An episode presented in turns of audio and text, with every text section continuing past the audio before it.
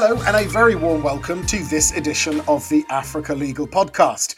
Now, I am back for some from some travels to Cape Town for the Investing in African Mining Indaba, which took place just a few weeks ago.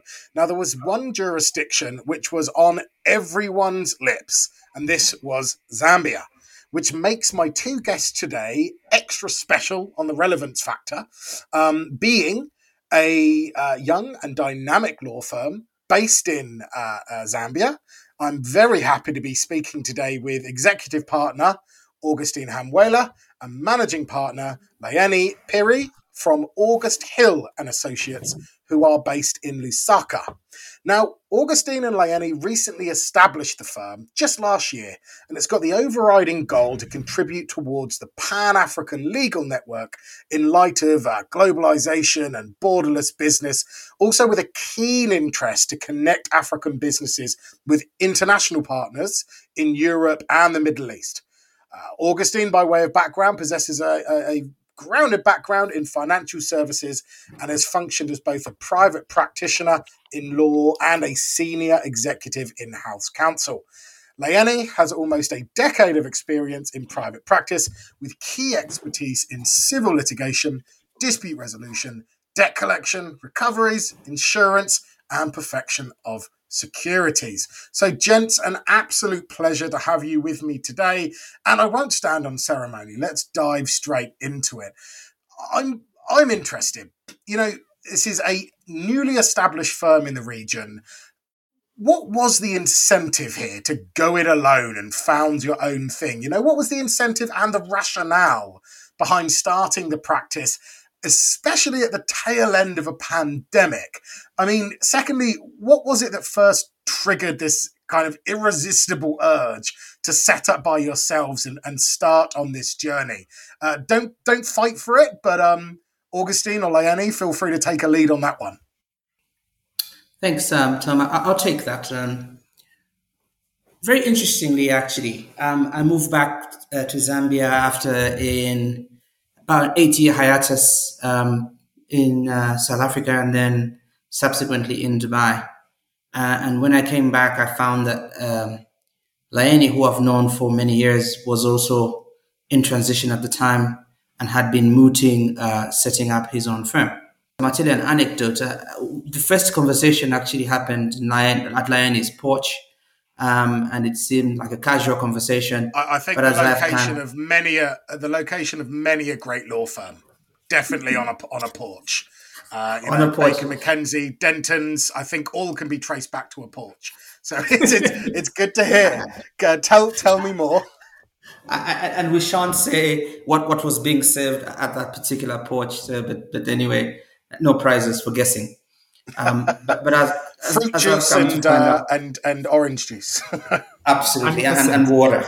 You know, so it was a casual conversation. But as I've come to know, having uh, you know partnered with Layeni in a business uh, space, most of his conversations start casually, but he's dead serious. Um, hmm.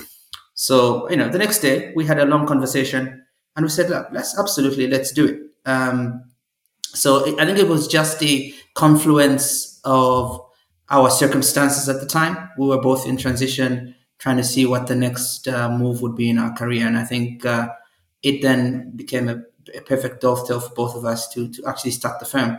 Um, I'll let Layeni tell you the story about uh, how we came up with the name August Hill because that's that's another uh, you know prize story. Absolutely. Just to add um, ever so slightly to what Augustine said there. Um, you know, I was I was in, I've been in private practice obviously for many years, and I was I was uh, in another firm as a partner. Uh, but but the gentleman I was I was partnered with uh, is somebody who employed me uh, many many years ago when I was a student actually attempting to make the bar. So he was like my mentor. But you know, I had all these grand ideas, uh, which perhaps um, he wasn't too keen on being a little old school, if you like. So I was always sniffing around, you know, looking to start something new, something that I could um, mold with someone who shares the same vision, someone uh, you could say shares the same drive, you know, the same passion. And, and as it turns out, Augustine said, you know, Augustine was available at the time. He was coming uh, back from Dubai. Um, you know, we always got along. Uh, I always thought he was slightly bit too talkative, but yeah, no, we can live with that. So you know, we it was it was really a no brainer, and you know, um, it turned out that we were both ready to move at the time. We are both ready to set up, and it was it, it just was a coincidence that it was you know bang in the middle of at the tail end of, of COVID, as it were. But I think we both told ourselves that it was now or never, uh, whether there's a pandemic or not. We had to move forward and we took this great leap of faith, and you know, we, I think we've somewhat landed on our feet. Um, you know, the, the the Law Association of Zambia, now coming to the name, uh, is quite strict around uh, the type of name that a law firm can have um, in Zambia, and and and they don't really uh, want law firms to have um, generic names, abstract names. They would rather have, uh, you know, the names of the partners on the door.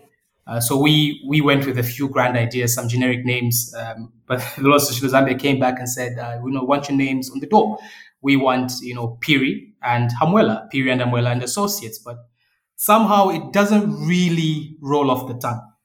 Um, so you know we thought about it and and, and put together our two names. Um, August obviously is the short version of Augustine. Hill is actually uh, English for Phiri. So Phiri in English means a small hill or a small mountain. And that's how we came up with August Hill. Which- I think that's a great story. And if I, if I may be so bold as to stretch the imagery that one can associate with that, this is, I think it's an example of a, of a law firm who have to play by the rules, as it were. There's always going to be some degree of being grounded in tradition and, and process, but constantly looking at pushing the boundaries and, and and not pushing your luck, but taking things that step further than Zambian law firms have traditionally been able to do. Now, knowing you guys and having worked with the firm, I think that is a fair assumption. But what were some of the things you saw happening that you knew you could be an, a, a more attractive alternative to? And let's put the client at the heart of it here you're not a successful law firm if you don't have happy clients. So, what is it that you were or are building the firm around that offers that dynamism, that that pushing boundaries, that kind of raconteur spirit that you feel customers wanted, whether they knew it or not, and wasn't being provided by the the, the existing firms in Zambia? Layeni, could you could you offer some thoughts on that? Th- thanks, Tom. So, um, you know, we like you've rightly said, we we like um, we, we want to to do all things within the confines of the law, obviously, within the rules. But like like any great painter, we, we like we like um, we like to be elaborate. We like to paint outside or within at least within the grays, right? So some of the things that we could speak about are like um, you know billing structures uh, and, and how we provide our our service um, many law firms have got this this uh, rudimental structure, if you like. You know, you've got a partner, you've got an associate that works underneath that particular partner, and so forth and so on. And that is your lawyer. Many law firms in Zambia have um, Chinese walls. One partner does one thing, the other partner does the other. They've got different clients, and they only share maybe expenses. Um, and that's that's how many law firms have gotten along. But we thought we could try something different. One, we wanted to encompass all our clients' needs. So we wanted to be a one stop shop. What you want, what you need, we can provide. Obviously, it could be within or just within the gray. And, and then, of course, we are one firm. Um, we work on all our instructions together. We have a great team uh, which which supports um, you know both of us as partners, and and th- there is there is there's nothing that we, we cannot do together really. Augustine, would you like to add to that? One of the things that uh, I think Layeni and I have in common is two things. Firstly, client centricity. Uh, we're very client centered. We focus on solutions for clients, but also we're very solution orientated. Uh, the typical law firm, and, and this is not a criticism, it's just sometimes how lawyers are trained. Um, you know, black ink lawyers is that a yes is a yes and a no is a no. Um, my, my, my, approach to practice, and, and I'm very glad that I found a partner who's very similar, is to find a solution to a client's problem. And I think it's one of the things that uh, set me apart in my career in house um, particularly working for you know a blue chip financial institution, is that the client would come to you with a problem, and rather than send them back and say you can't do this, my approach has always been you can't do this, but you can do it this other way. And Lioni is exactly like that. And I think that's the one big differentiator which has uh, you know set us apart. At least we feel that it, it doesn't. We're very clear with our clients. If something can't be done because it's wrong, it's wrong. But if something can't be done, uh, you know, because they're getting, uh, you know, a certain straight-jacketed approach to the advice that they're getting, you know, we like to get our hands dirty, get into the thick of things, understand what our client wants, understand what our client's business is, understand the nuts and bolts of it, understand the wireframe, so that we're then able to sit in the client's uh, seat position and be able to actually tailor a solution for them. So, in, in that sense, uh, contextualized uh, advice, isn't it, Augustine? I mean, it's it very contextual. I think it, it, sounds like you know, Lioni, this is something that's come almost you know naturally to you, and Augustine, obviously, your time in house you know manifested this client centric uh, uh, approach and this obsession with constructive uh, advice um, rather than uh, f- finality inducing. You know, it's just a, yes or a no answer. Mm-hmm. And I, I think you know yeah. every single private practitioner should do a year's service in house because you you have never seen heads in hands or blood boiling more than an in-house lawyer that's just spent goodness knows how much money on a piece of advice, which is the most non contextualized black letter law, statute quoting. Uh, you know, yeah. a diatribe which adds nothing. You know, it says no, this can't be done because of section X and Y and Z. Yeah. Full stop. And you're thinking, what on earth did I just spend my money on? Um, yep. You know, I think I think pay a fortune for yeah. exactly. Businesses need business advice in a legal context, not legal advice in no context. And uh, you know, it's refreshing. It's amazing that that still hasn't permeated. That understanding hasn't permeated every law firm in every jurisdiction, but it simply hasn't. But obviously, it, it has permeated here. Augustine, I wanted to dive into a specific kind of USP, which is lauded by by the firm, and this is the internationalization of, of the advice or the international component and abilities of the firm.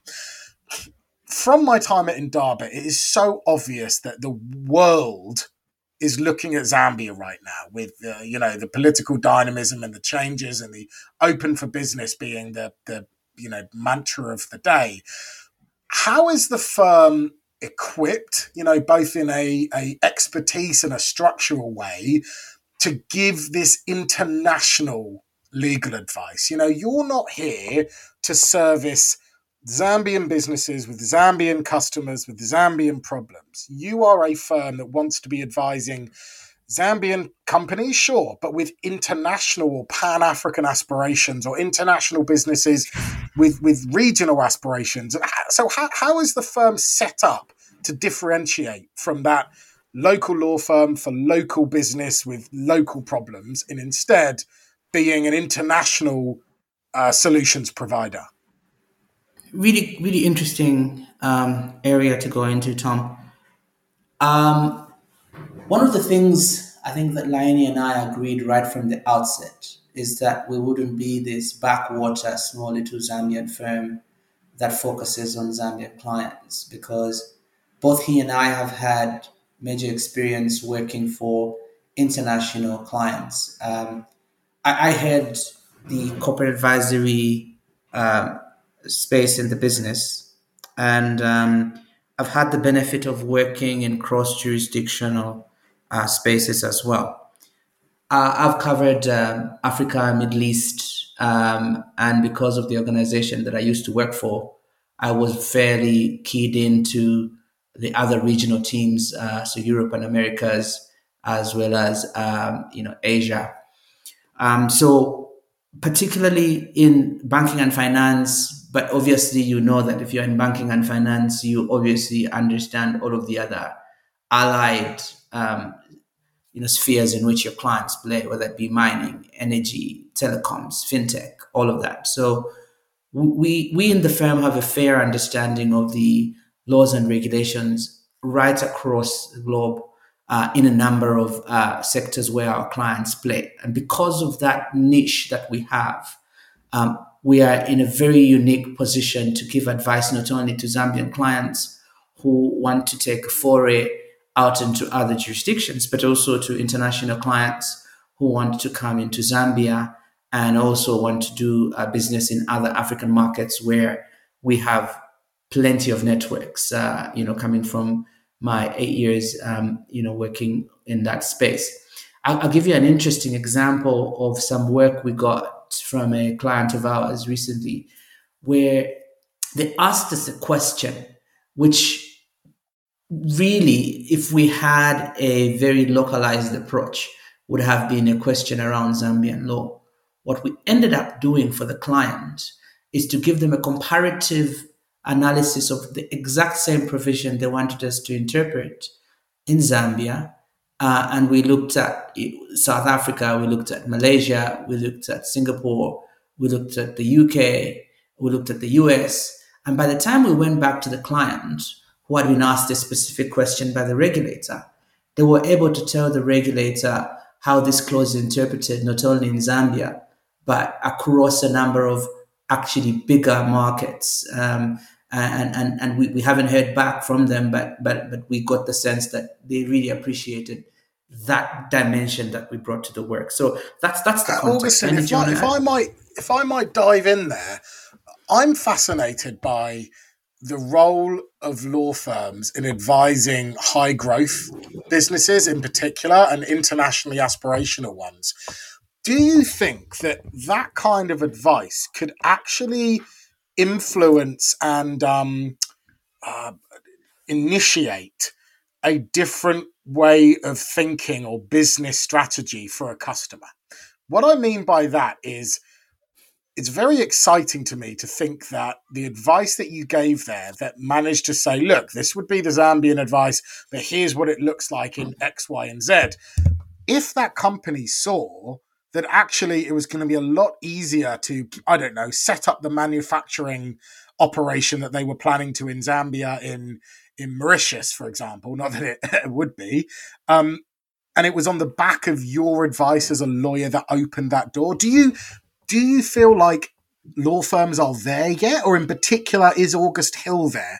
Do you foresee your advice actually motivating a strategic change in direction for a customer uh, to the extent of deciding where to domicile a new operation, for example? Or do you still think we're not quite there and maybe we shouldn't be? In, what are your thoughts on that?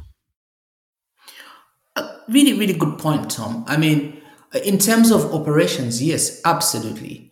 Um, for instance, if you are talking about uh, a financial services business and what sort of opportunities that business can can get from setting up in, for instance, the Dubai International Financial Center, or or or in Abu Dhabi, uh, or in South Africa, or for that matter in London, absolutely. There's there's a lot of um, opportunity for particularly African businesses, to be a bit more open minded about how they are structured, uh, you know, where they're headquartered. Obviously, for, for instance, now, exactly the same point with Brexit. One of the things that uh, organizations had to do in the light of Brexit is to actually decide whether they wanted their head office to be in the UK. And so then it became a question of what kind of advice could you give your clients in terms of where they would set up still be able to leverage opportunities out of the UK, but avoid some of the strictures that came from Brexit. It's exactly the same point, I think, for Africa in terms of some of the strictures that, that are faced in some African markets, which if all you did was, you know, change the head office or change your operations, you know, would, would, would completely take away a lot of those headaches. So it's, it's really, really key for clients to get that sort of advice from, from counsel. Thanks, Augustine. Leonie, to, to look forward, three to five years, what are the plans? You know, everyone talks about the five year plan, but without giving away the secret sauce recipe, what, what have you got in store for us as a firm? And, and most importantly, are there any kind of traditional structures and practices that you're looking at? Uh, at, at, breaking up and, and doing things differently? I know we've touched on a few already, but in, interested in your thoughts on the next three to five years for the firm. Thanks, Tom. Um, very, very, very, very interesting question. You know, for the for the Zambian market, uh, I think August Hill and Associates are what we can refer to as a medium-sized firm, if you like. Uh, you know, two partners. Uh, we've got uh, four associates and and four lawyers. Um, so that's about a full bench of about ten uh, altogether. So three to five years, Tom, we, we want to grow. We want to compete. So we're looking at say a full bench of about 15 to 20 lawyers at August Hill in the next you know three to five years, and this this obviously would include um, you know recruiting more associates. It, it could include um, the natural progression of uh, admitting some associates to partnership as well, and and you know with growth um, comes the opportunity, or should I say, the basis to take on even more instruction um, it, it, takes it, it, also gives us the opportunity to take on um, even more complex instructions. So, so this would also speak to our ambitions not only you know in Zambia, uh, but as Augustine has mentioned, in the region and, and beyond Africa as well, because we would have uh, the capacity. So we, we want to be considered, you know, as a, as a top law firm uh, that delivers world class solutions to both everyday matters and to, to complex matters as well. And that's been our, our goal really from the moment uh, the idea was incepted. Uh, that's our goal today, that's our goal tomorrow, and that's the standard um, that we want to, to set. Now, the second part of your question, uh, Tom, you have no idea. I, I'm very, very passionate about that. you know, the, the law is steeped in tradition, and maybe that's what makes it unique. Maybe that's what makes it special, you know, if, if I could use that term. And our law practice in Zambia is tailored quite closely, and maybe perhaps almost entirely on the United Kingdom, the system in the UK. But you know, the system in the UK has evolved and it has modernized over time. But in Zambia, as a profession, we we we a bit we're a bit stuck in a in a time capsule, if you like. You know, whilst the world around us has changed, whilst the world, world around us is changing and continues to change, we seem to be uh, stuck in the past. So it's very passionate for us as a firm. We want to play a part in the, we would call it the revolution of the Zambian legal system in order to meet current modern trends. That would only not only benefit uh, the Zambian market, but benefit uh, clients, international clients who are looking to, to reach in. So we want to modernize our practice, you know, make legal services easier to access and not be bogged down by rules really that perhaps nobody even follows. I'll give you some examples. Um, you know, we're talking about, uh, for instance, limited liability partnerships. This is a norm in many other jurisdictions, but it's not yet quite here. Uh, and I'm, I'm, I'm, aware that the Law Association of Zambia is considering, um, you know, suggestions, taking on comments. So we will play our part. We will um, lobby where need be. We will support where need be. Another example, really, uh, that we could speak about is the rules on contingency fees. Again, you know, it's prescribed here in Zambia, but it's the norm everywhere else. And these definitely need to be adjusted. So, I mean, these you could say they are grand ideas, but if something like contingency fees were was adjusted, it would be easier for those who can't afford uh, legal fees, you know, to be able to engage a lawyer on the basis of success or reward. So we want to be in that space where we're able to push to able to push the relevant parties, Ministry of Justice, you know, uh, parliamentarians, Law Association of Zambia, in order to move forward and modernize uh, the legal practice in Zambia. So that's a very very very passionate area for me, and um, I, I, we really want to play a big role in that as well. Uh, Leonie, I'm interested. Uh, do you think that this um, regulatory um, vacuum in, in many situations when it comes to the, the, the regulation of the legal practice. Is that evident in some of the key sectors that you know Zambia represents as well, or do you feel like the uh, the inability of the legal services industry in Zambia to move forward is even more profound? given the regulatory improvements and, and dynamism that's being seen in in other sectors, for example. You know, you have, you know, a, a great example would be His Excellency uh, Hakainde Hichilema, who was on stage at the mining indaba talking about Zambia's open for business and we want conversations and dynamism. You know, is that being backed up with regulatory change in, in the key sectors for the economy? Um, so a bit of a, t- a two-parter there. Are, are, are regulatory changes happening uh, in spite of and in contrast to this kind of stick in the mud situation you've mentioned with regard to legal services?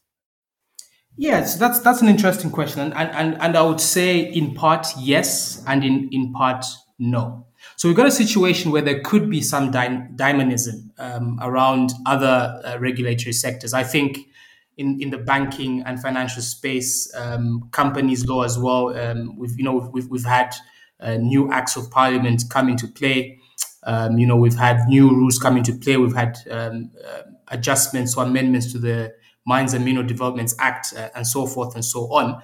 Um, but at the same time, as as as a legal profession um, and and the rules around how we can provide those services, we seem to be stuck, um, you know, in, in a time capsule, like I mentioned earlier. So for me, what does what does that mean?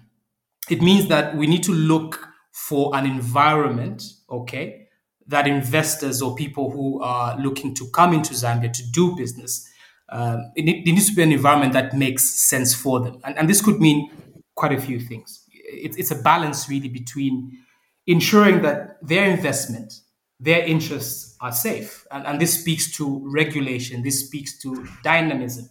But it also talks about an environment that they're familiar with. So, how do our rules, how, how, do, how does the law in Zambia speak to other rules and other laws in other jurisdictions? Um, so we, we, we, we are thinking about forming alliances. We're thinking about forming partnerships with different law firms in the region and beyond Africa as well, because we can learn from them and perhaps even adjust our approach um, uh, where, where need be. Augustine, do you have any thoughts there? Yeah, I think it's very interesting. Um, typically, the experience in Africa has been that regulation comes and then innovation follows um, in, in, in, a, in, a, in a sense, the way that a lot of important changes have occurred around the world is that regulation has followed innovation. And I think you know, Zambia, but Africa as a whole, I think needs to have that mindset. And, and, and I'll pick a country like Kenya, right? mm. In Kenya, you, you'll be interested to know, Tom, for instance, that the national payment, the, the National Payment Systems Act and their regulation around e-money actually followed the practice of e-money. So that by the time the regulation was coming, it was coming to regulate an industry which the central bank there had allowed to flourish with some loose regulation so that it was then easier to build the contours around the regulation. I think we need to let industry evolve particularly fintech, evolve, uh, and as long as it's not doing harm, uh, you know, let the regulation then follow around it. But proscribing uh, even practices that are commercially innovative and commercially beneficial, I think can tend to uh, restrict the business space. Uh, I mean, I, I couldn't agree more. I think it's absolutely ridiculous to hold a government and a regulator as the gatekeeper to innovation or the starter pistol for dynamic business. I mean, that's a poor, poor order if some bureaucrat regulator is going to be the uh, individual that commences a business revolution. And that's that's just that's that's just not going to happen, you know. And another thing is if you had sat down and you know we're all similar ages and, and told us in our youth that actually one day you were going to be using your phone to tap a box that was going to make payment or you would be recording your voice on a combined podcast system with other people thousands of miles away you know it, it would have been mind-blowing and yet we're sat here and we'd say oh yeah well regulators with their clumsy words and their, you know, somewhat politicized agendas are going to be people that write regulation which is going to be fit for purpose for the next 10 years. It's often not fit for purpose for the last 10 years. let alone the next 10. So I, I, I, couldn't agree more. You can't, you cannot Absolutely. be relying on regulators when it comes to, and nor should you. That's not discrediting regulators. They're doing a great job in a lot of yeah. situations, but regulation should be the tweaking and the review of existing practices to maximize efficiency, benefit, and safety, rather than attempting to to proscribe or prescribe situations which which haven't had a chance to to manifest in in their own right. So I, I I'm in absolute agreement there. Yeah, I just wanted to say that things things are always changing, right? Um, so something that's there today is not there tomorrow. And Augustus Augustine always saying says that you know change is the only constant. So evolve or die, really. So the regulators need to you know step up. Absolutely, and and Tom, you, you make a very nice analogy because you said when we were young, when we were young, we used to play in sandboxes, right? Now, the sandbox, to my mind, is the best way to actually build on innovation uh, because you, you test the ideas as they come and you test it in an environment where it's it's it's it's in a commercial environment it's in a sectoral environment uh, if the regulation comes then and cleans up what comes of the sand out of the sandboxes, then it's it's a whole different conversation. Gents, a, a, closing question here is is I've referenced, you know, President Hichilema's open for business statement, which was made time and time again at the, the Indaba. What does that mean to you as a young dynamic firm here? What what does op- what does Zambia being open for business mean to you your customers and the, the sectors that you're seeking to serve? Exciting times, I think, uh, to be in Zambia. Um, I was saying to Layeni, I probably chose the right time to come back. Um, there's a lot of uh, interesting innovations that are happening in, in the country. I think there's there's a bit of a mining boom um, that's happening again. So mining, I think, is is um, is going to be a really, really critical area. Of course, um, there's always been conversations around diversification, um, but that will take time. So mining, I think, is a, is a key space. Energy is another key space. Um, I think Layeni and I have spoken to a few entrants into the solar uh, space because that's a you know alternative clean energy source, and and the, the new government is big about that.